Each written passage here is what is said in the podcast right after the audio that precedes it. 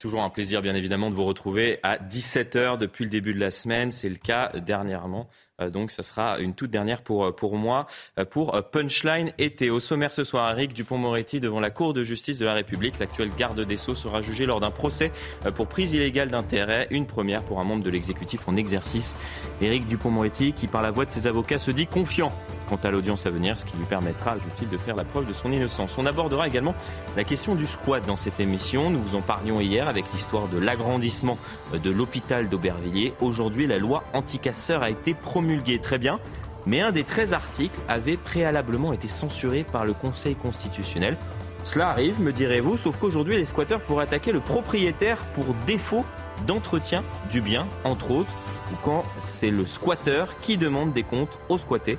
Ce monde tourne-t-il encore rond? On découvrira ensemble l'entretien de Gabriel Attal à nos confrères de Midi Libre, Uniforme, lutte contre l'abaya. Le ministre de l'Éducation nationale promet une plus grande fermeté euh, pour la rentrée. Et on reviendra également sur les propos du ministre de l'Intérieur tenu hier après euh, sa réunion avec les syndicats à Place Beauvau. Et on parlera cinéma je vous en avais parlé hier. On abordera le sujet finalement ce soir. Un remake de Blanche-Neige est en préparation. Oui, mais sans nain sans prince et sans histoire d'amour. Allez comprendre, on en parle dans un instant après le journal d'Isabelle Piboulot. Bonsoir Isabelle. Collision mortelle à Mézières-sur-Seine dans les Yvelines, sur la départementale 113. Un bus qui assurait un trajet pour la SNCF a percuté une voiture roulant à contresens. L'automobiliste de 21 ans a été placé en garde à vue. Un bilan provisoire fait état de deux morts, d'une trentaine de blessés, dont cinq en urgence absolue. Les circonstances de l'accident restent à déterminer. C'est une situation inédite qui affaiblit l'institution judiciaire entière. La Cour de cassation a confirmé le renvoi d'Éric Dupont-Moretti en procès pour prise illégale d'intérêt. Le garde des Sceaux sera jugé devant la Cour de justice de la République. Il est soupçonné d'avoir profité de sa fonction de ministre pour régler des comptes avec des magistrats auxquels il s'était opposé lorsqu'il était avocat. Tous les détails dans Punchline. Et puis euh, restaurer le respect de l'autorité et la laïcité à l'école, c'est l'un des chantiers principaux de Gabriel Attal. Le ministre de l'Éducation a présenté sa feuille de route dans une interview accordée au quotidien Midi Libre. Gabriel Attal a également fait part de sa fermeté quant au port de l'abaya à l'école, alors que la question du port de l'uniforme fait son grand retour. Et j'accueille autour de cette table pour ma dernière de Punchline été Noémie Schulz, journaliste police-justice au service donc de la rédaction de CNews, Jean-Michel Fauvergue, ancien chef du RAID, bonsoir à vous deux, Amine Elbaï, juriste, et euh, Pierre-Henri Bovis, avocat. Euh, merci à vous deux. Également, nous serons également en direct avec Hervé Serroussi, avocat en droit immobilier à Marseille, afin d'évoquer la loi anti et euh, ses conséquences. Mais avant cela, je souhaitais démarrer euh, cette émission avec vous. Euh, Noémie, merci d'être avec nous.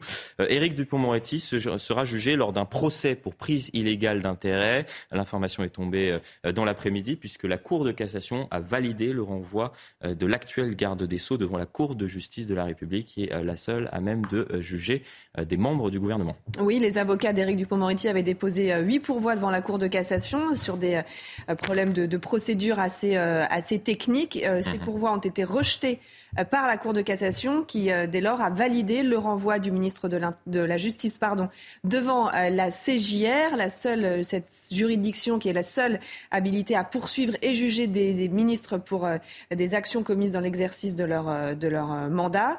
Éric Dupont-Moretti, donc, devrait comparaître très rapidement. Hein. on parle de fin 2023, début 2024, avec donc cette situation totalement inédite d'un ministre de la justice en exercice qui va euh, comparaître. Euh, cette situation, quand on en parlait il y a quelques semaines avec des, euh, des hauts magistrats, ils nous disaient que ça serait absolument intenable. Vous allez avoir un procureur général qui va devoir requérir contre mmh. son ministre, une situation très compliquée. D'ailleurs, les syndicats de, le syndicat de la magistrature et l'Union syndicale des magistrats, l'USM et l'ESM, mmh. ont, ont, fait un communiqué conjoint dans lequel ils s'inquiètent de cette situation qui décrédibilise le garde des Sceaux et par ricochet affaiblit l'institution judiciaire euh, tout entière.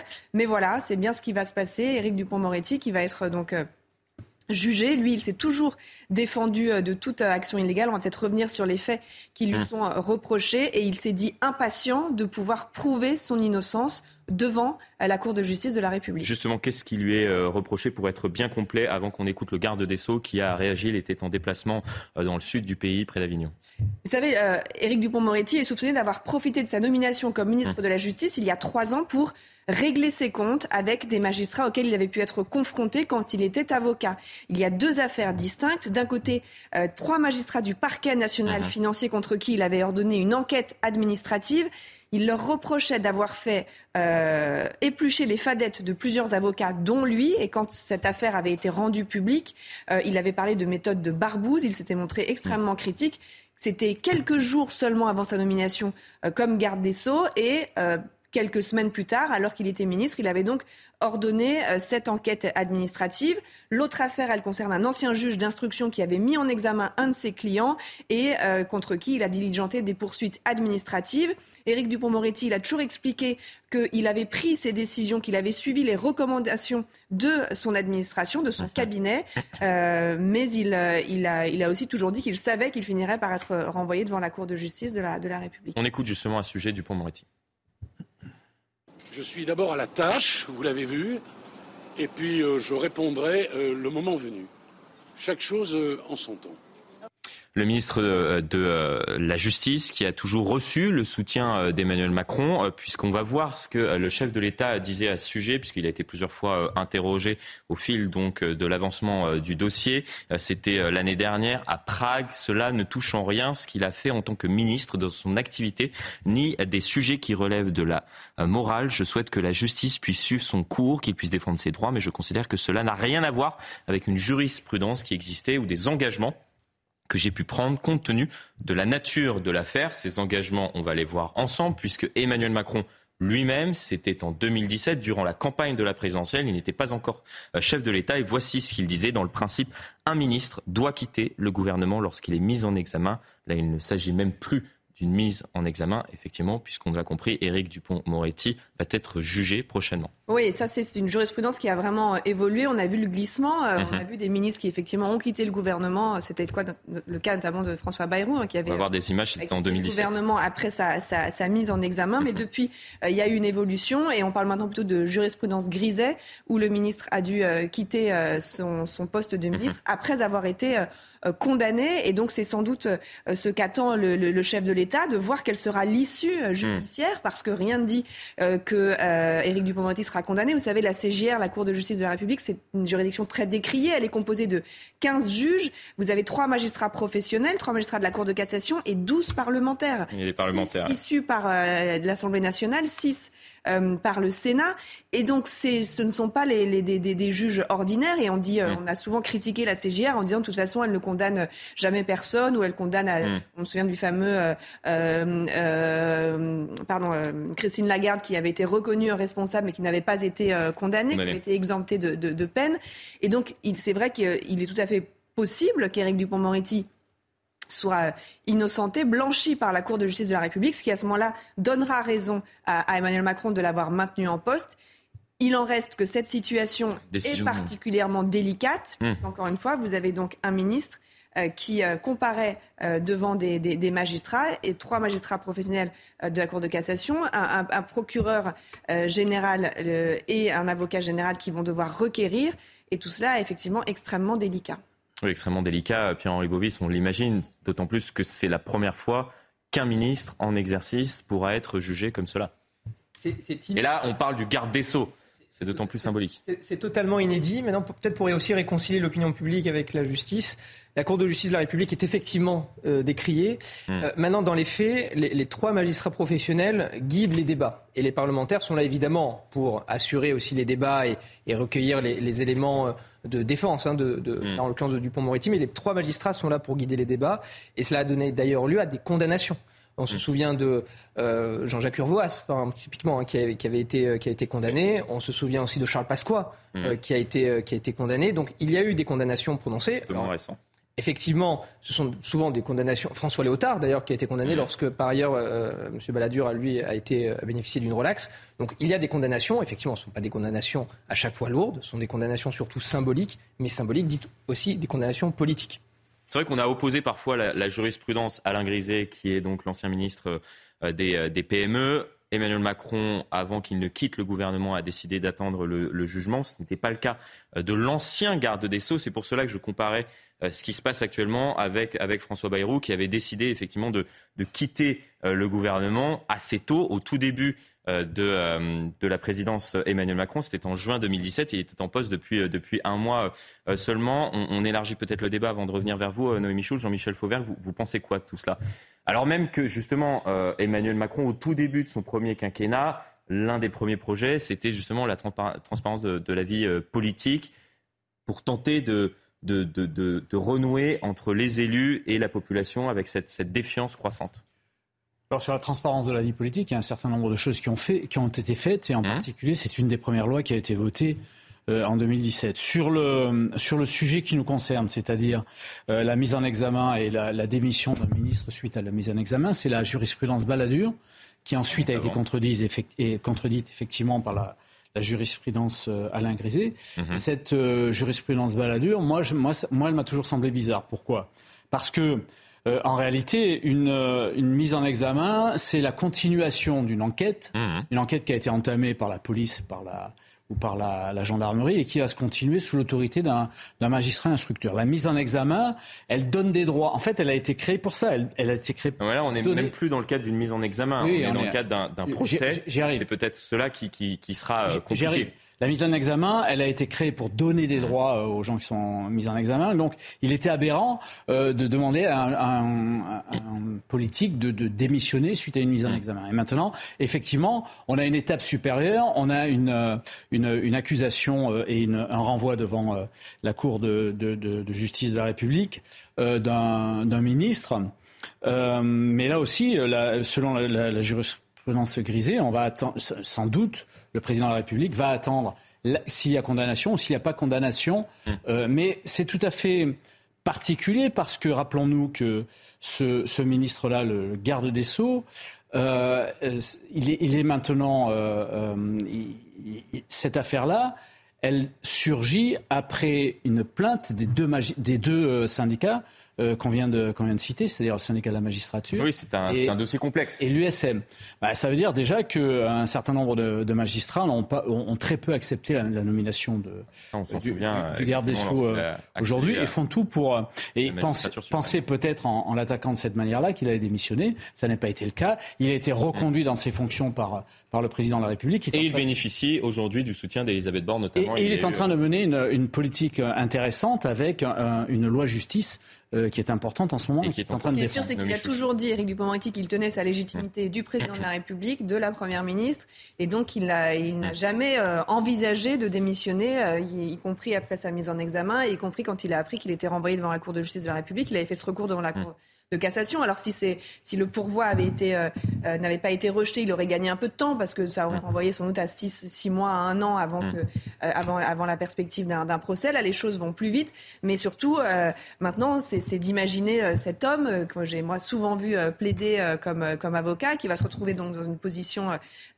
inédite de, de prévenu, de personne mm. qui est renvoyée, qui sera représentée bien sûr par par des avocats. On imagine assez mal Éric Dupond-Moretti qui n'ait pas envie lui-même d'aller un petit peu à la. ça serait possible, ça Qu'il se présente lui-même il ah sera forcément représenté. Il a des avocats de toute façon qui l'accompagnent dans, dans, ce dossier. Il n'aurait aucun intérêt à, à, ne, à, ne, pas venir avec ses, mhm. avec ses avocats. En revanche, on a, on a du mal à croire qu'il va rester euh, sagement euh, euh, sur sa chaise à ne, à, ne, à ne rien dire. Et d'abord, bien sûr, il sera interrogé, mais on, on imagine que ce sera assez houleux et, et agité comme, comme audience. Et vous allez suivre, j'imagine, le procès c'est un procès que nous suivrons euh, évidemment. Avec intérêt. Peut-être un, dernier mot, Amine El Bailly, avant que nous rejoignions Hervé Serroussi, au, sujet du, squat. C'est un sujet extrêmement intéressant. On en parle régulièrement euh, sur CNews pour tenter de comprendre parfois ce qui, ce qui se passe et les difficultés rencontrées par, par certains propriétaires. Oui, moi je ne participerai pas à une entreprise euh, politico-judiciaire de mhm. destruction aujourd'hui de la légitimité démocratique. Vous savez, euh, on pourrait discuter sur le plan politique de la promesse non tenue d'Emmanuel Macron de supprimer la Cour de justice de la République. C'est un débat politique. C'était pas le premier à le promettre. C'était pas, le premier à le promettre. Ce très certainement pas le dernier. Il n'a pas, eu les moyens parce que le, Sénat s'y est opposé. il n'a pas eu les moyens politiques. C'est même pas la question en réalité. Moi, je voudrais pas vous parler d'Éric Dupond-Moretti, mais de l'infraction au fait de prise illégale d'intérêt. Cette infraction en France, hmm. avec l'infraction de diffamation, c'est devenu les deux infractions qui permettent aujourd'hui de disqualifier des hommes politiques de la vie politique. Et que l'on puisse à ce point balayer la charge de la preuve que l'on puisse à ce point élargir l'office de juge mm. qui viennent aujourd'hui s'immiscer dans les affaires politiques, que l'on puisse à ce point, vous savez, condamner parfois des élus qui, même de bonne foi, parce que la Cour de cassation l'a à de maintes reprises rappelé dans sa jurisprudence que l'infraction de prise illégale d'intérêt peut, euh, peut, peut, intervenir même de bonne foi. Vous imaginez, l'infraction de prise illégale d'intérêt, ça suppose juste la coexistence de deux intérêts qui n'ont pas euh, nécessité d'interagir. Deux intérêts. Et c'est le cas dans plusieurs conseils municipaux, on le voit, des élus qui siègent au conseil municipal et au syndicat mmh. euh, intercommunal et qui, parce qu'ils ne savaient pas, ne se sont pas abstenus d'avoir voté telle délibération qui mmh. concernait le syndicat dans lequel ils siégeaient, finissent devant un tribunal correctionnel. Vous savez, à ce jeu-là, à ce jeu de qui est plus intègre que l'autre, mmh. à ce jeu-là, on va tuer la démocratie. Et ce qui va se passer, je vais vous le dire. En 2026, il va y avoir des élections municipales et vous allez galérer pour trouver des candidats pour être colistiers parce qu'aujourd'hui, plus personne veut être élu. Il y a plus de risques d'avantages sur le plan juridique. Euh, et c'est tellement facile aujourd'hui d'utiliser ces infractions. Mm. C'est une revanche politique et judiciaire par des juges. Mais il faudrait quand même s'interroger. La Cour de justice de la République, elle ne remplit pas les garanties d'impartialité d'une juridiction. Moi, ça me révolte et franchement, je crois que si on doit combattre Éric Dupont-Moretti, c'est uniquement sur un plan politique. Et ça, vous savez quoi? Laissons la parole aux électeurs. Ce qui est sûr, c'est que, pardon, c'est que, c'est que depuis, un certain nombre de dossiers ne mmh. sont plus traités par le garde des Sceaux, mais il y a un, décret de déport, c'est mmh. la première ministre qui, gère un certain nombre d'affaires pour mmh. assurer en tout cas qu'il n'y a pas de risque de conflit d'intérêts toute la difficulté, effectivement, lorsque l'on nomme un, ancien, avocat. à, la tête du ministère de, la Justice, qui a, qui a effectivement été euh, au cœur de, de, beaucoup de dossiers. Merci beaucoup Noémie Schulz. Je suis désolé, Hervé, aussi, je sais que vous nous attendez depuis le début de cette émission. Euh, ah, vous êtes avocat en droit immobilier à Marseille. Merci d'être toujours euh, avec nous. Alors, je souhaitais euh, vous avoir ce soir parce que j'ai du mal à comprendre ce qui se passe autour de la loi anti-casseurs. Alors, à la base, cette loi portée par les députés de la majorité a été donc proposée au débat au Parlement. Il y a eu un débat. ensuite, il y a une, une partie de cette loi qui a été censurée par le Conseil constitutionnel. Elle vient d'être promulguée. Et moi, ce qui m'intéresse, c'est l'article qui a été censuré par les sages du Conseil constitutionnel qui permettrait, en tout cas vous allez me dire si j'ai bien compris ou pas, aux squatteurs, potentiellement, si jamais ces derniers sont victimes euh, au sein euh, du bien dû au fait que le propriétaire n'entretient plus ce bien, ils peuvent se retourner contre le propriétaire, c'est-à-dire que les squatteurs peuvent, pourraient se retourner contre les propriétaires. Enfin, on a l'impression que le, monde un peu euh, ne, tourne plus rond, quoi. Mais vous savez, de toute façon, ça fait bien longtemps que le monde marche sur la tête. Hein, lorsqu'on voit toutes ces lois qui passent les unes après les autres, lorsqu'on analyse finalement cette loi qui, de base, est une loi qui a une vraie volonté, hein, une vraie volonté de régulariser une problématique qui est, celle du squat, on s'aperçoit qu'aujourd'hui, la seule chose dont on est certain, c'est euh, qu'aujourd'hui, le propriétaire est responsable de l'entretien euh, du bien qui est squatté, puisque c'est le seul article qui a été retoqué euh, par euh, la Cour de cassation, la, par la Cour, non pas la Cour de cassation, le Conseil constitutionnel. Mais euh, dans la réalité, si vous voulez, aujourd'hui, c'est que la seule certitude qu'on a, c'est celle-là. Pour moi, vous le savez, euh, j'ai déjà eu l'occasion de m'exprimer à ce sujet-là. Mmh. Euh, cette loi, pour moi, c'est de la poudre de perlimpinpin. C'est de la poudre de perlimpinpin. Pourquoi? Parce que la première chose, c'est qu'on est certain de rien. on aggrave les peines de prison contre des personnes dont on sait qu'ils n'iront jamais en prison. Est-ce que vous avez vu le taux d'occupation des prisons aujourd'hui? Il est colossal, il n'y a plus de place pour rentrer des criminels. On commente assez régulièrement sur l'antenne. Bah, exactement. Aujourd'hui, on va nous expliquer que c'est plus un, mais trois ans d'emprisonnement que un squatter. On sait qu'aujourd'hui, plus personne quasiment ne va en prison, ou du moins quasiment toutes les peines sont aménagées. Donc en réalité, ça fait peur à plus personne. moi, j'avais du, mal à expliquer les, conséquences de cette décision euh, des sages du Conseil constitutionnel. Parce qu'effectivement, lorsque l'on entend ça, on, a l'impression que ce n'est pas possible. C'est-à-dire que des personnes s'introduisent dans une propriété privée, squattent cette propriété privée, pendant X temps. La propriété potentiellement se dégrade au fur et à mesure euh, donc des, des mois, voire des années, puisque parfois ça, ça dure des années. Et ces squatteurs peuvent se retourner contre le propriétaire si jamais il y a un accident qui se, qui se déroule dans, dans la propriété. Enfin, vraiment, on, on, aborde très régulièrement cette problématique, mais excusez-moi, c'est n'importe quoi. Mais, mais, pas uniquement, cher monsieur. Hein. Je tiens à préciser autre chose que vous avez vraisemblablement oublié, c'est que vous êtes aussi responsable du bien qui se dégrade vis-à-vis des tiers. Ça mmh. veut dire que euh, demain, je veux dire pas seulement pour le squatter. Oui, s'il y a un passant. Euh, c'est à l'intérieur. De votre appartement, de votre maison, qui ne vous paye aucun loyer, qui est rentré sans droit ni titre, qui a forcé la porte pour venir pénétrer dans le logement qui est le vôtre, si demain ce logement est amené euh, soit euh, à perdre une fuite, soit euh, une poutre qui s'effondre, qui va causer hmm. aussi un dommage à un tiers, sans causer forcément un dommage au squatteur, vous en êtes aussi responsable. Donc le propriétaire, de par le fait que le Conseil constitutionnel est écarté, hmm. hein, d'accord, cet article 7, aujourd'hui on a la certitude que il a l'obligation d'entretien de son bien, quand bien même ce bien est occupé par un squatteur. Cet entretien, euh, vous l'avez dit, eh ben, il est opposable au propriétaire vis-à-vis du squatteur qui ne paye rien, qui n'a pas de droit, qui n'a pas de titre, qui est rentré euh, par effraction mmh. euh, vraisemblablement dans votre logement. Et aujourd'hui, comme vous l'avez dit, on marche sur la tête totalement, puisque on passe sur une loi qui a une volonté, mmh. dans la réalité, d'aggraver les sanctions contre les squatteurs. Je vais m'expliquer tout à l'heure, à savoir que la prison aujourd'hui ne fait peur à plus personne, et que l'amende dans la réalité, qui est triplée, qui passe de 15 000 à 45 000 euros, finalement, elle ne sera payée non plus par personne, aussi par personne finalement. Pourquoi? Parce que vous avez bien compris que lorsqu'on squatte, c'est que généralement on est dans une situation de précarité économique qui ne vous permet de payer absolument rien. Et ça, et ça, on l'a compris. On a vu la, décision du Conseil constitutionnel. Alors le Conseil constitutionnel qui estime qu'exonérer le propriétaire, puisque c'était tout l'objet de l'article 7, de l'entretien d'un bâtiment, vous le voyez, est une atteinte disproportionnée au droit des victimes d'obtenir réparation du préjudice résultant du défaut d'entretien d'un bâtiment Et on a vu euh, l'une des réactions euh, politiques, en l'occurrence celle du euh, maire de Perpignan, Louis Alliot. La décision du Conseil Concile qui fait suite à sa saisine par des députés d'extrême gauche a invalidé l'article 7 de la loi. Désormais, un squatteur peut poursuivre un propriétaire s'il ne vient pas entretenir son logement. Où va-t-on poursuit-il avec un brin d'humour. La prochaine étape, c'est de leur remplir le frigo. en même temps, peut-être, pourquoi pas. C'est très drôle en plus. Vous, le rejoignez sur cette, question. L'impression de marcher sur la tête. Après, on va tenter effectivement d'élargir les discussions avec vous, euh, euh, maître euh, Pierre-Henri Bovis, puisque, voilà, il y a peut-être des, motifs qui peuvent expliquer ces décisions des sages du Conseil constitutionnel. Dans un premier temps, Jean-Michel Fauvert, puis, puis Pierre-Henri Bovis. Oui, alors tout à fait d'accord, euh, en particulier avec euh, avec l'avocat. Euh, et, mais, mais, je voulais dire aussi que c'est pas le c'est pas uniquement le Conseil constitutionnel. D'ailleurs, faudrait, faudrait peut-être arrêter de les appeler des sages parce qu'il y a un nombre de décisions qu'ils ont prises qui montrent pas de, de, de sagesse absolue dans, dans, dans leurs décisions. En tout cas, pas pas la sagesse populaire que l'on doit avoir euh, et, la, réflexion que l'on doit avoir. Euh, je On aimerait voir Laurent Fabius face à un propriétaire d'un bien squatté lui expliquer pourquoi il a pris cette décision.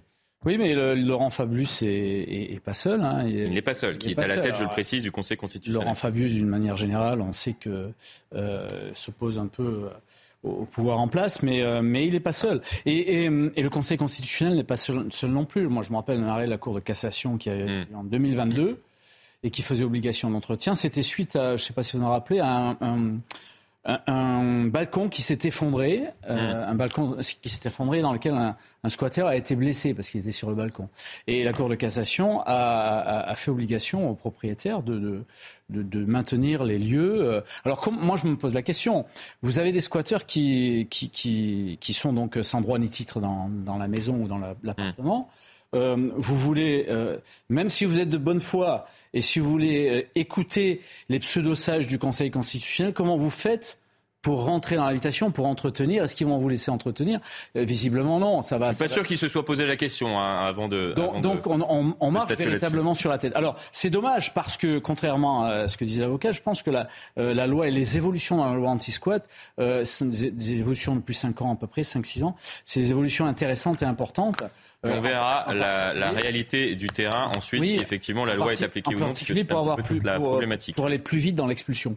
Euh, et, là, on voit qu'il y a des, pénalités plus importantes pour les squatteurs. Mais c'est dommage que le discussion euh, très intéressante. On poursuit la discussion et notamment je vous donne la, parole Pierre-Henri Bovis afin que vous nous expliquiez un point très intéressant. On marque une très courte coupure pub. Restez bien avec nous. Il y a énormément de sujets à aborder. On va revenir sur ce qu'a dit Gérald Darmanin, notamment cette présomption de culpabilité parfois qui pèse sur les policiers. On évoquera également ce qu'a dit Gabriel Attal, le nouveau ministre de l'Éducation nationale concernant la rentrée.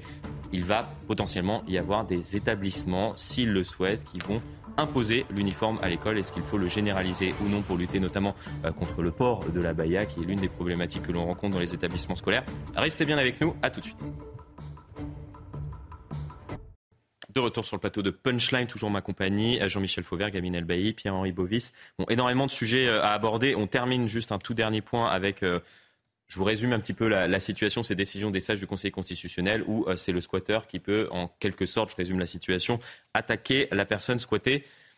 Dans les faits, c'est pas tout à fait ça. Pierre-Henri Bovis, c'est un tout petit peu plus complexe. C'est un petit peu plus complexe. Mais bon, le, symbole quand même de se dire qu'un squatteur peut attaquer le propriétaire d'un lieu squatté, c'est non, le, symbole, le symbole est fort. Il faut euh, vraiment comprendre une chose, c'est que le Conseil constitutionnel n'est pas législateur. Donc lui regarde la conformité d'un texte vis-à-vis de la loi. La loi aujourd'hui dit quoi? Vous avez l'article 1244 qui, qui, dit que le propriétaire est responsable de son bien. Donc il y a une responsabilité de plein droit qui, est, qui pèse sur le propriétaire. Dès lors que vous avez une victime d'un bâtiment qui n'est pas entretenu, mais je ne parle même pas là d'un squatter, d'une victime qui passe sur un trottoir, d'une personne qui passe sur un trottoir, une tuile qui tombe, qui se la prend sur la tête. Si vous dégagez la responsabilité du propriétaire, vous la mettez sur le squatter, qui qui n'a pas de domicile, qui n'a pas de fortune, qui est complètement insolvable, la victime, qui n'a rien demandé, se retrouve, si vous voulez, pardon de l'expression, dans l'os elle n'a aucun. Après, le propriétaire, il a rien demandé non plus. Hein. Exactement. Mais là, donc, euh, enfin, excusez-moi. Mais donc le Conseil constitutionnel, si vous voulez. Je crois que c'est, il se fait avoir deux fois, c'est-à-dire que non seulement il a plus de biens, et en plus il doit potentiellement indemniser les personnes euh, qui sont concernées par la détérioration, oui, mais les détérioration ont des assurances. Attention, hein, je ne fais pas la défense. On espère pour eux. Hein. Mais le Conseil constitutionnel, si vous voulez, consacre hmm. une sorte de droit des victimes. Après, effectivement, le Conseil constitutionnel n'est pas là pour distinguer les hmm. victimes, les squatteurs ou alors des victimes tierces. Lui, ce n'est pas son rôle. Ça, c'est le rôle du législateur, de la rigueur de différencier les victimes, hmm. squatteurs ou pas. Donc lui, le législateur, au contraire, le Conseil constitutionnel, au contraire, privilégie le droit des victimes et consacre ce droit des victimes pour permettre justement d'éviter une atteinte disproportionnée. Donc c'est ce que le passage que vous avez euh, passé tout à l'heure. On, change de, de, sujet, mais on reste dans la catégorie euh, le monde à l'envers, c'est-à-dire que depuis plusieurs jours, on a cette crainte des bouquinistes qui sont euh, au niveau de la scène euh, d'être délogés dans le cadre de l'organisation euh, des Jeux Olympiques pour des raisons de sécurité. On va voir ce qui s'est passé quand même assez récemment là autour du Champ de Mars, qui est l'un des lieux qui va accueillir les Jeux Olympiques. Il y a un nouveau viol collectif qui a été commis par cinq individus. Deux ont été interpellés jeudi matin dans le cadre d'une enquête en flagrance pour un viol en réunion. Et selon le Parisien, la victime se trouvait seule vers 1h du matin dans le parc à proximité de la Tour Eiffel lorsqu'elle se serait fait agresser par cinq individus. Il y en a trois qui sont toujours recherchés par les forces de l'ordre. Alors pourquoi je vous parle de ça Tout simplement parce qu'on va vous montrer ce qui se passera dans un an, justement sur cette esplanade du Champ de Mars. On va tout simplement accueillir les Jeux Olympiques. Voici l'image qu'on veut envoyer au reste de la planète, c'est-à-dire la Tour Eiffel, le Champ de Mars, avec effectivement ces gradins pour l'organisation notamment des, matchs de volleyball. Enfin, excusez-moi, on en est loin, puisque là, viol collectif, c'était il y a quelques jours, il y en a eu un il y a un mois. Écoutez le sentiment des touristes qui visitent la capitale et on en débat dans un instant. C'est affreux, mais on a le même problème à Berlin, en Allemagne. Je n'en ai pas entendu parler. Je suis vraiment choquée. Ça peut arriver n'importe où, pas seulement ici. On doit faire attention partout. Ça me surprend, car je pensais que dans une ville comme Paris, où il y a du monde en permanence, ce genre de choses n'arrive pas. Ça va clairement me rendre plus méfiante. Je vous avoue, dans l'ensemble, on sent sécurité parce qu'il euh, y a beaucoup de police et on voit beaucoup la police, donc c'est comme quelque chose qui est important. je dirais que le soir, ouais, on se sent un petit peu moins sécurité. Ça veut dire qu'à partir du moment où on arrive à la fin de la journée, euh, j'ai pris l'habitude, de, même en grandissant à Paris, à regarder derrière moi. franchement, j'ai honte. J'ai honte. Euh, lorsque l'on parle justement de l'égalité entre les femmes et les hommes, qu'on laisse une, une femme, une touriste comme cela, se faire violer par cinq individus, alors même qu'on est censé organiser dans moins d'un an les Jeux Olympiques au niveau justement de l'esplanade du Champ de Mars, excusez-moi, j'ai honte. Euh, il y a quelques années, il y avait une fausse information qui circulait sur les no-go zones euh, qui était reprise notamment dans certains médias américains, qui avaient même été reprises par, par Donald Trump. C'est une fausse information, mais on a l'impression qu'en fait, ces no-go zones, elles, elles, existent presque. Moi, je ne vais pas au Champ de Mars après une certaine heure. Hein. et je pense que l'ensemble des Parisiens le savent. On fait quoi? On fait quoi? On augmente la sécurité? Comment, mais... Alors la question, la question d'après, c'est comment fait-on pour augmenter la sécurité? Voilà. Eh pour augmenter la sécurité, vous avez euh, deux, choses à faire qui me semblent importantes. C'est augmenter le nombre de personnes présentes sur le terrain, et pas seulement et pas seulement la police nationale. Vous avez, euh, il y a une loi qui a été votée qui s'appelle la loi sécurité globale mmh. que je portais et qui permet de, dans laquelle on a, on a créé, on a donné l'autorisation de créer une police municipale à Paris. Donc, il y en a une maintenant. Oui, il y en a une. Euh, est-ce qu'elle est au bon endroit et est-ce qu'elle travaille sur ces horaires-là? C'est important de travailler sur ces horaires-là et de travailler en collaboration, en coordination avec la police nationale. C'est ça qu'il faut voir. La deuxième chose, mmh. cette, euh, cette, loi permet, et sur le champ de Mars, euh, euh, ça existe, du moins en journée, permet aussi de travailler avec des, services privés de sécurité. Euh, et, ces services privés de sécurité peuvent aussi être présents sur place pour sécuriser un peu plus. Vous avez là aussi la possibilité de sécuriser par des moyens techniques et des moyens, mm. moyens nouveaux. Sauf que en France, on ne veut pas entendre parler ni de la reconnaissance faciale, ni d'un certain nombre de choses particulières qui pourtant nous, auraient été utiles et nous seront utiles sur les Jeux Olympiques. on a euh, plutôt que de, que travailler là-dessus, un travail sur des caméras, euh, des, caméras euh, augmentées et, intelligentes. Ce qui est déjà une bonne chose, une bonne, et, une, bonne, une bonne évolution des choses. Donc voilà, il y a tout, et, puis ensuite, quand vous avez le corollaire de la présence policière, c'est que quand vous avez une affaire qui se passe comme ça et que vous arrêtez les, les, auteurs, eh bien, il faut une, une, une justice qui soit intraitable dans ce domaine-là. Et on est loin du compte, même si la justice, ces derniers temps, pendant les émeutes en hmm. particulier, a été efficace, mais la justice de tous les hmm. jours, on est loin du compte. Et, sur, les applications de décisions de, justice, hmm. on a un vrai gros problème là-dessus. On, espère qu'on sera au rendez-vous et qu'on n'aura pas ce, ce type d'événement, euh, malheureusement, dans les mois qui viennent et notamment et plus particulièrement durant euh, les, Jeux Olympiques. On poursuit la discussion, on a énormément de, sujets à aborder. Je souhaitais vous montrer ce, témoignage euh, d'un policier euh, de, Marseille qui justement nous relate ce, qu'il pense de, ce qui se passe actuellement dans, le pays et, son sentiment de ne pas être soutenu par une partie de, sa hiérarchie malgré les, mots de, Gérald Darmanin hier qui a reçu les syndicats de police. Écoutez les collègues ont le moral à zéro. Ils sont au bout, ils sont à bout, à bout, à bout. Ça va au-delà de l'affaire de Marseille en fait. Ça va au-delà de l'affaire du collègue qui est emprisonné. On sait très bien qu'on n'a pas à, mettre la pression à, la justice. Il faut voir ces nuits-là, ça a été le, les pires nuits de, la plupart de la carrière des collègues. C'était des pillages organisés, des razzias et un ras-le-bol. En fait, il y a une incompréhension de, la part des policiers de terrain par rapport à certaines décisions de justice on ne remet pas en cause la justice, on ne demande pas les, les, pleins pouvoirs ou avoir carte blanche, on demande juste à être considéré comme des citoyens, pas des sous-citoyens ou pas des sur-citoyens, mais comme des citoyens. Je pense que Gérald Darmanin, hier, il a visité également un commissariat juste avant euh, euh, de, rencontrer les syndicats dans le 19e arrondissement de la capitale et il a utilisé ce terme, euh, c'est d'ailleurs le, titre de cette partie de l'émission, la présomption de culpabilité qui pèse parfois sur les policiers. On l'écoute et on en débat dans un instant. Moi, je ne commande pas euh, les affaires euh, judiciaires en cours. Euh, s'il y a eu faute, elle sera sanctionnée par la justice. je veux évidemment apporter mon soutien à toute personne qui se sent blessée, comme je l'ai fait évidemment au lendemain, voire le jour même de, l'affaire Naël. Mais je veux aussi dire que les policiers, ils ne réclament pas l'impunité, ils réclament le respect. Les policiers ne réclament pas être au-dessus des lois, ils réclament de ne pas être en dessous des lois. Et les policiers, ça ne peut pas être les seules personnes en France pour qui la présomption d'innocence ne compte pas, pour qui les procès médiatiques l'emportent sur le procès juridique, et, pour qui la présomption d'innocence est remplacée par une présomption de culpabilité. C'est extrêmement intéressant. d'écouter le ministre de l'Intérieur et ensuite on va écouter dans quelques instants ce que disait Emmanuel Macron au tout début de l'affaire Naël. Et on a l'impression effectivement que parfois, et peut-être à commencer par le chef de l'État, il y a un discours qui est alimenté et ensuite diffusé euh, dans les médias par une partie de la classe politique. Alors là, en l'occurrence, effectivement, il s'agit du chef de l'État, mais la plupart du temps, il s'agit euh, d'une partie de la gauche et on aura l'occasion dans le cours de cette émission d'en entendre un certain nombre justement de, porter parfois un discours accusateur avant même que l'enquête n'ait débuté. On écoute Emmanuel Macron, c'était il y a un mois, justement, juste après l'affaire Naël. Je veux ici dire l'émotion de la nation tout entière après euh, donc, euh, ce qui est arrivé euh, et euh, la mort du jeune Naël et de dire à, sa famille toute notre solidarité et l'affection de la nation. Nous avons un adolescent qui, qui a été tué. C'est inexplicable, inexcusable. Et d'abord, ce sont des mots d'affection, de peine partagée, de soutien à sa famille et à ses proches.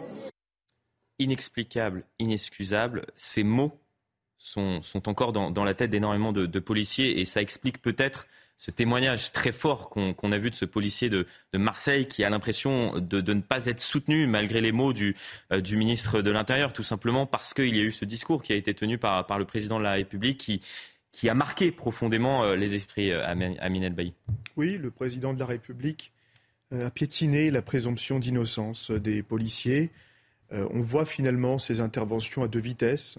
Et je crois en fait qu'en réalité, euh, par ses déclarations et aussi par ses silences, le président de la République a contribué à opposer le peuple français avec nos policiers. Alors qu'en réalité, il n'y a pas lieu d'opposer le peuple français des policiers. Euh, la République, à mon sens, elle est une et indivisible et les policiers font partie du peuple français. Je crois en réalité que nos policiers ont besoin aujourd'hui de soutien, ils ont besoin d'écoute et d'attention. Ils ont été reçus hier par le ministre de l'Intérieur, Gérald Darmanin, et puis on a vu aussi la réaction des syndicats. Euh, plutôt satisfait, il faut le dire, euh, de cette rencontre, mais beaucoup de policiers, aussi non syndiqués, qui attendent un certain nombre de réponses. Et notamment, euh, je crois que cette idée fait un peu l'unanimité, la création d'une juridiction spécialisée qui serait, à mon sens, composée de magistrats administratifs qui connaissent le droit disciplinaire de la fonction publique pour sanctionner les dérapages, et de magistrats judiciaires pour contrôler l'action des policiers et comprendre le cadre de leur intervention, la légitimité de leur intervention, je crois que cette juridiction spécialisée serait en réalité la meilleure offre politique que le gouvernement pourrait présenter aux Français et ce serait également une solution qui permettrait de mettre fin à l'IGPN. L'IGPN fait peur aux policiers et l'IGPN est incomprise du peuple français qui euh, considère qu'il s'agit d'un institut euh, à la, enfin, au, pied de, l'administration qui euh, cautionnerait finalement les actes et les dérapages délictueux. Il y a peut-être une réflexion globale à avoir. Visiblement, on a débuté ce cheminement de pensée, mais moi, ce qui me frappe, c'est la détresse de certains policiers. On, pourrait presque remontrer ce, témoignage d'un policier de, Marseille. On a l'impression d'avoir, et vous avez utilisé le, terme durant l'écoute de, ce témoignage, de perte de sens. Là, aujourd'hui, euh, les policiers sont parfois en arrêt maladie. Il faut faire attention que demain, ils ne démissionnent pas. Ah, c'est ça la, possibilité. Et ça a commencé pour un certain nombre d'entre eux. Oui, euh, plusieurs choses. Effectivement, les, mais ça ne date pas, de, ça date pas des, affaires euh, récentes. La perte de sens chez le policier, chez le gendarme aussi, maintenant, la constate. Hein Elle arrive, ce qui n'était pas le cas il y a plusieurs pas années. Le cas, ce qui est pas parce que la structure est, plus militaire, mmh. plus hiérarchisée, euh, voilà. Et puis ils sont confrontés à un autre type de criminalité, quoique maintenant ça se mélange un peu. Euh, la perte de sens, c'est ce qui ressort de tout. Pourquoi? Parce que le flic, quel, quelque, grade que ce soit, quand il mm. rentre dans la police, il rentre dans la police pour servir le citoyen. C'est un des, c'est un des rares boulots. Enfin, il y en a d'autres, hein, instituteurs, euh, euh, enseignants, etc. C'est un, c'est un, un, boulot où on, on, rentre par vocation. Mais on rentre par vocation, on va prendre du risque physique, on va prendre du risque administratif, on va prendre du risque pénal, justement pour protéger euh, les concitoyens. Et à partir du moment où vous protégez vos concitoyens et vous voyez que derrière et ça, on, a, on revient sur le problème de la justice. Derrière, vous n'avez pas euh, l'application de la loi et, les, et, et, et, ce qui doit être juste derrière, ça n'existe pas. Et c'est plutôt les policiers euh, qui sont en dessous euh, de, de, de, du citoyen plutôt que que d'être à, son niveau ou légèrement au-dessus, eh bien ça, ça, crée un problème. Et c'est ce que disait ce, policier qui est désespéré. Le, discours du ministre de l'Intérieur sur le 19e arrondissement hier, hmm. c'est un discours, euh, moi je l'ai écouté à plusieurs reprises, c'est un discours qui est admirable. Euh, et c'est à la fois un discours de chef de, de troupe, mais aussi il, a, euh, il prend en compte toute l'organisation de, de, de, nos institutions euh, et, et, et, il, c'est un discours humaniste aussi à un certain moment. Ce qu'il vous livre, Gérald Darmanin, c'est un discours humaniste, c'est quelque chose d'important et d'intéressant. Et on va euh, tout doucement, effectivement, depuis cette affaire-là, vers la possibilité de mieux défendre hmm. les, policiers, en tout cas de faire en sorte que les policiers ne soient pas des sous-citoyens, mais qu'on prenne en considération cette espèce de travail que personne d'autre ne peut faire parce que ces gens-là risquent leur vie quasiment au quotidien, risquent la vie, la vie de leurs collègues, sont confrontés à des horreurs, à les, aux horreurs de la société. C'est des éboueurs de la société. Ils voient des tas de choses que les gens ne voient pas. Je peux, je peux vous le garantir, je peux en témoigner. Euh, et, et donc, à un certain moment, il faut les prendre en considération. Et puis, quand vous avez à côté de ça des, des pseudo-politiques des pseudo-politiques qui les attaquent en disant la police tue, qui vous disent, comme j'ai entendu euh, ces derniers temps, mmh. euh, à, l'envie, le policier doit être exemplaire alors que eux-mêmes vont sur des manifestations illégales avec leur euh, leur, euh, leur écharpe tricolore et qui et contestent parfoisent certaines perquisitions dans le cadre d'enquête. Euh, je, je, pense à, à M. Mélenchon. Je ne pense, pas le nommer. Euh, je pense, mais il est condamné, donc on peut le dire. Euh, je pense aussi à d'autres qui ont été condamnés, en particulier à Europe Écologie, Les Verts. Euh, il y en a un qui a été condamné pour, euh, j'ai, Adrien, Monsieur Taquet, Aurélien Taquet, qui a été condamné parce qu'il a insulté des policiers alors qu'il était en état d'ivresse. Il a été... Aurélien Taché. Taché. Taché. Aurélien Taché. Ah, oui. L'ancien ministre en charge justement de. Non, Aurélien Taché. de la euh, petite enfance. Qui lui n'a pas été, non, non, qui lui n'a pas été ministre. On les confond parfois, effectivement. On a compris, bien évidemment, que vous parliez d'Aurélien Taché. Euh, je m'excuse pour Monsieur Taché. Euh, on, aborde un, autre sujet. On a énormément de sujets à aborder ce soir, puisque Gabriel Attal, le nouveau ministre de l'Éducation nationale, s'est rendu dans le sud du pays, dans l'Hérault, précisément. On salue les Héroltais. Vous savez que j'ai à cœur de les saluer à chaque fois qu'on le peut. Euh, donc, je les salue. Euh, le ministre de l'Éducation nationale, euh, qui s'est exprimé dans les colonnes de Midi Libre, il a évoqué la possibilité, donc pour certains établissements, vous le voyez, de commencer à imposer l'uniforme dans leur établissement. Il s'agit bien évidemment d'écoles volontaires qui peuvent le tester. Je suis réaliste. Est-ce qu'on peut imaginer que ce serait une solution magique pour régler l'ensemble euh, des problèmes auxquels euh, est confrontée actuellement l'école Je ne le crois pas, a expliqué le ministre de l'Éducation nationale. Mais ce qui est intéressant, c'est de mettre cela en parallèle avec la problématique de, de l'abaya dans les établissements scolaires, puisque ça pourrait être une réponse potentiellement justement à, ces atteintes à la laïcité dans les établissements scolaires. Et à ce sujet, euh, Gabriel Attal dit venir à l'école en abaya est un geste religieux visant à tester la résistance de la République sur le sanctuaire laïque que doit constituer l'école. Alors, on a tenté de, de retrouver euh, des récentes déclarations, avant même qu'il ne soit ministre de l'Éducation nationale, sur l'uniforme. Et on va peut-être comprendre pourquoi il ne décide pas, dès la rentrée prochaine, euh, de l'imposer dans les, dans les établissements scolaires. Écoutez, c'était en janvier dernier, il était l'invité du grand rendez-vous. Vous-même, euh, vous auriez aimé, euh, quand vous étiez à l'école, porter l'uniforme, là, un blazer bleu marine, euh, je, cravate, tout ça?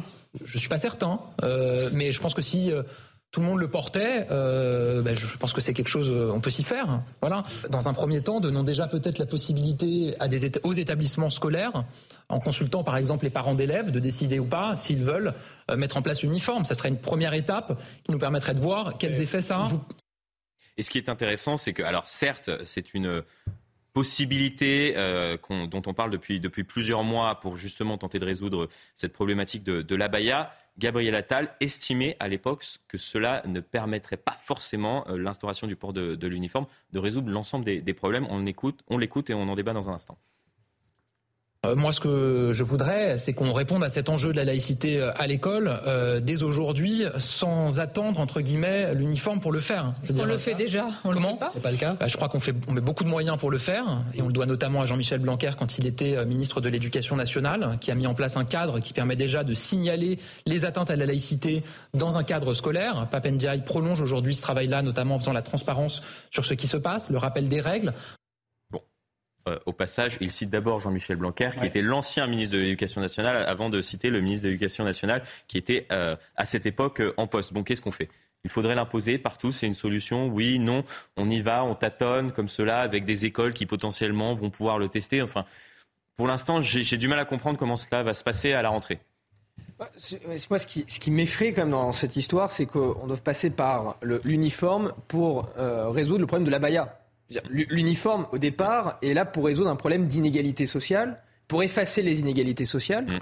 et justement les écarts de richesse ou du moins de classe sociale entre les, entre les, entre les élèves, pour que du coup chaque élève soit traité mm. de manière euh, euh, indifférente par rapport aux autres élèves, mais aussi par rapport aux professeurs. Là, qu'on doive passer par l'uniforme pour résoudre la baya, c'est que sérieusement, il y a un vrai problème religieux au sein de l'éducation nationale, ce qui effraie d'autant plus. Mais après, effectivement, je pense que déjà passer par euh, euh, si vous voulez, euh, laisser les écoles en tout cas faire mm. tester de manière sur, sur, du volontariat pour voir justement comment cela peut être mis en place avant peut-être éventuellement de l'imposer. Mm. Je pense que c'est une bonne solution. En tout cas, ça amène progressivement voilà, vers, mm. vers justement un uniforme à l'école qui, à mon avis, serait une bonne solution. En tout cas, du moins, ne serait-ce que pour restaurer peut-être peut-être l'autorité. L'autorité, et, c'est un sujet important. Alors, certes, on va attendre euh, de savoir ce que euh, compte faire Gabriel Attal à la rentrée. Il sera peut-être plus précis dans les, dans les prochaines semaines. En tout cas, pour l'heure, la vraie problématique concernant justement euh, l'abaya, c'est que ce sont les chefs d'établissement qui sont livrés à eux-mêmes, puisque la dernière circulaire qui date du 9 novembre dernier, qui émane du ministère de l'Éducation nationale, explique que les signes ou tenues qui ne sont pas par nature des signes d'appartenance religieuse, mais peuvent le devenir indirectement et manifestement en raison du comportement de l'élève, eh bien, cela euh, doit être résolu par les chefs d'établissement qui doivent mener des, médiations potentiellement avec l'élève, avec les parents d'élèves, etc. On termine par, un sujet qui vous a fait rire au, tout début de, l'émission. Je ne sais pas si vous suivez. Il, nous reste trois minutes. Il y a un remake qui est en train d'être réalisé euh, par, les studios euh, Disney de Blanche-Neige et les Sept Nains, qui est sorti en 1937, qui est le premier film d'animation de l'époque de Disney lui-même basé sur le conte des, frères Grimm. Alors on connaît tous, je ne vais pas vous résumer euh, Blanche-Neige et les sept nains, sauf que dans ce remake, il n'y a plus de prince, il n'y a plus de nains et il n'y a plus d'histoire d'amour. On va écouter celle qui incarne justement euh, l'héroïne et qui se justifie à ce sujet. On en débat dans un instant. You said you were bringing a modern edge to it. It's no longer 1937, and we absolutely wrote a Snow White that she's is not going to be yeah, saved by the prince. She's not going to be saved by the prince, and she's not going to be dreaming about true love. She's dreaming about becoming the leader she knows she can be, and the leader that her late father told her that she could be if she was fearless, fair, brave, and true. Je ne sais pas de quoi ça va parler, euh, du coup, parce que Blanche-Neige sans, sans nain, sans prince, euh, sans, sans, histoire d'amour. Alors, on, on, peut comprendre, pourquoi pas, d'évoluer sur, sur certains aspects, mais là, c'est, on n'est pas loin de la cancel culture euh, dont on parle assez régulièrement. Aujourd'hui, on fait face, évidemment, à une progression euh, du wokisme. Et, et, et c'est un... un... film d'espionnage. Hein. Oh, chacun pourra l'interpréter comme, comme, comme il entend. Euh, non, ce qui est certain, c'est que en réalité, euh, d'abord, un film, il faut qu'il soit plaisant, mais surtout ici, le véritable danger, c'est que on risque, je crois, hein, de transmettre euh, à la jeunesse, à la jeunesse de France, à la nouvelle génération, une autre histoire, une autre vision de la société, qui constitue un grave danger. Vous savez, la société américaine est déjà beaucoup plus sensibilisée que nous sur les ravages du wokisme, en particulier à l'école et dans les universités. Faisons très attention au remake, euh, en tout cas de, hmm. de Blanche-Neige sans prince, sans nain. Euh, faisons très attention. Sans histoire d'amour. Ah mais il n'y a même plus. Il y a même pas d'histoire romancée, vous voyez. On, se retrouve complètement en, décalage avec le réel. Et c'est ça qui frappe aux yeux. Jean-Michel Fauvergue. Je pense qu'il y a une grande, une grande offensive commerciale dans, dans ce domaine-là, en se servant de, de l'évolution euh, minoritaire, en tout cas dans notre pays, euh, du wokisme, etc. Oui, c'est, je pense que on joue là-dessus et, et, et, que Walt Disney est en train de remettre à la mode euh, ces vieux, ces, vieux dessins animés en, en, en, passe, en partant sur. Ils sont parfois des échecs commerciaux justement parce que ça s'éloigne trop. Oui. du dessin animé de, de base qui a potentiellement parfois bercé notre enfance. Mais c'est inquiétant dans le fond, effectivement, de, de, de revenir sur sur effectivement des histoires comme ça. Alors autant partir sur d'autres histoires. Mais moi, je suis inquiet aussi pour, euh, je suis inquiet pour James Bond aussi. Savoir comment ce que va ah, devenir James, Bond. Et moi, je suis, je suis, particulièrement touché. Euh, malheureusement, c'est la fin de cette émission. Alors, 10 secondes. Non, on se demande pourquoi l'appeler encore blanche. Non, mais euh, blague à part, le, vous savez, l'excès de tolérance amène à accepter à la fin l'intolérable. Et c'est par ces petites anecdotes qu'on pourrait considérer comme anecdotes qu'on arrive à des situations complètement ubuesques qu'on peut rencontrer aujourd'hui dans des faits qui sont beaucoup plus graves. Là, effectivement, ça touche un dessin animé, mais après, vous voyez, on parle de la Baïa, on parle d'autres sujets qui aussi s'inspirent de ce genre d'anecdotes. On accepte l'intolérable, c'est franchement très inquiétant. Je suis très touché parce que malheureusement. C'est notre enfance. C'est notre enfance et, le prince, qui est le premier prince Disney, s'appelle Florian. Parce que ça, on ne le sait pas. Ah, Donc j'y ouais. étais, mais, mais touché en plein cœur quand j'ai vu ça. Et il est né dans l'Hérault. Vous êtes il est né dans l'héros. non, voilà, on finit par une pointe d'humour. Euh, c'est la fin de Punchline été, mais surtout restez bien avec nous puisque euh, on poursuit euh, bien évidemment ce début de soirée ensemble. Dans un instant, c'est ça se dispute. On retrouvera Julien Drey face à Geoffroy Lejeune. Donc restez bien avec nous. Énormément de débats à aborder. On reviendra sur un certain nombre de thématiques que nous avons abordées dans cette émission. Restez bien avec nous. Très bonne soirée à vous, à vous trois. Merci. Allez, l'info se poursuit. À tout de suite.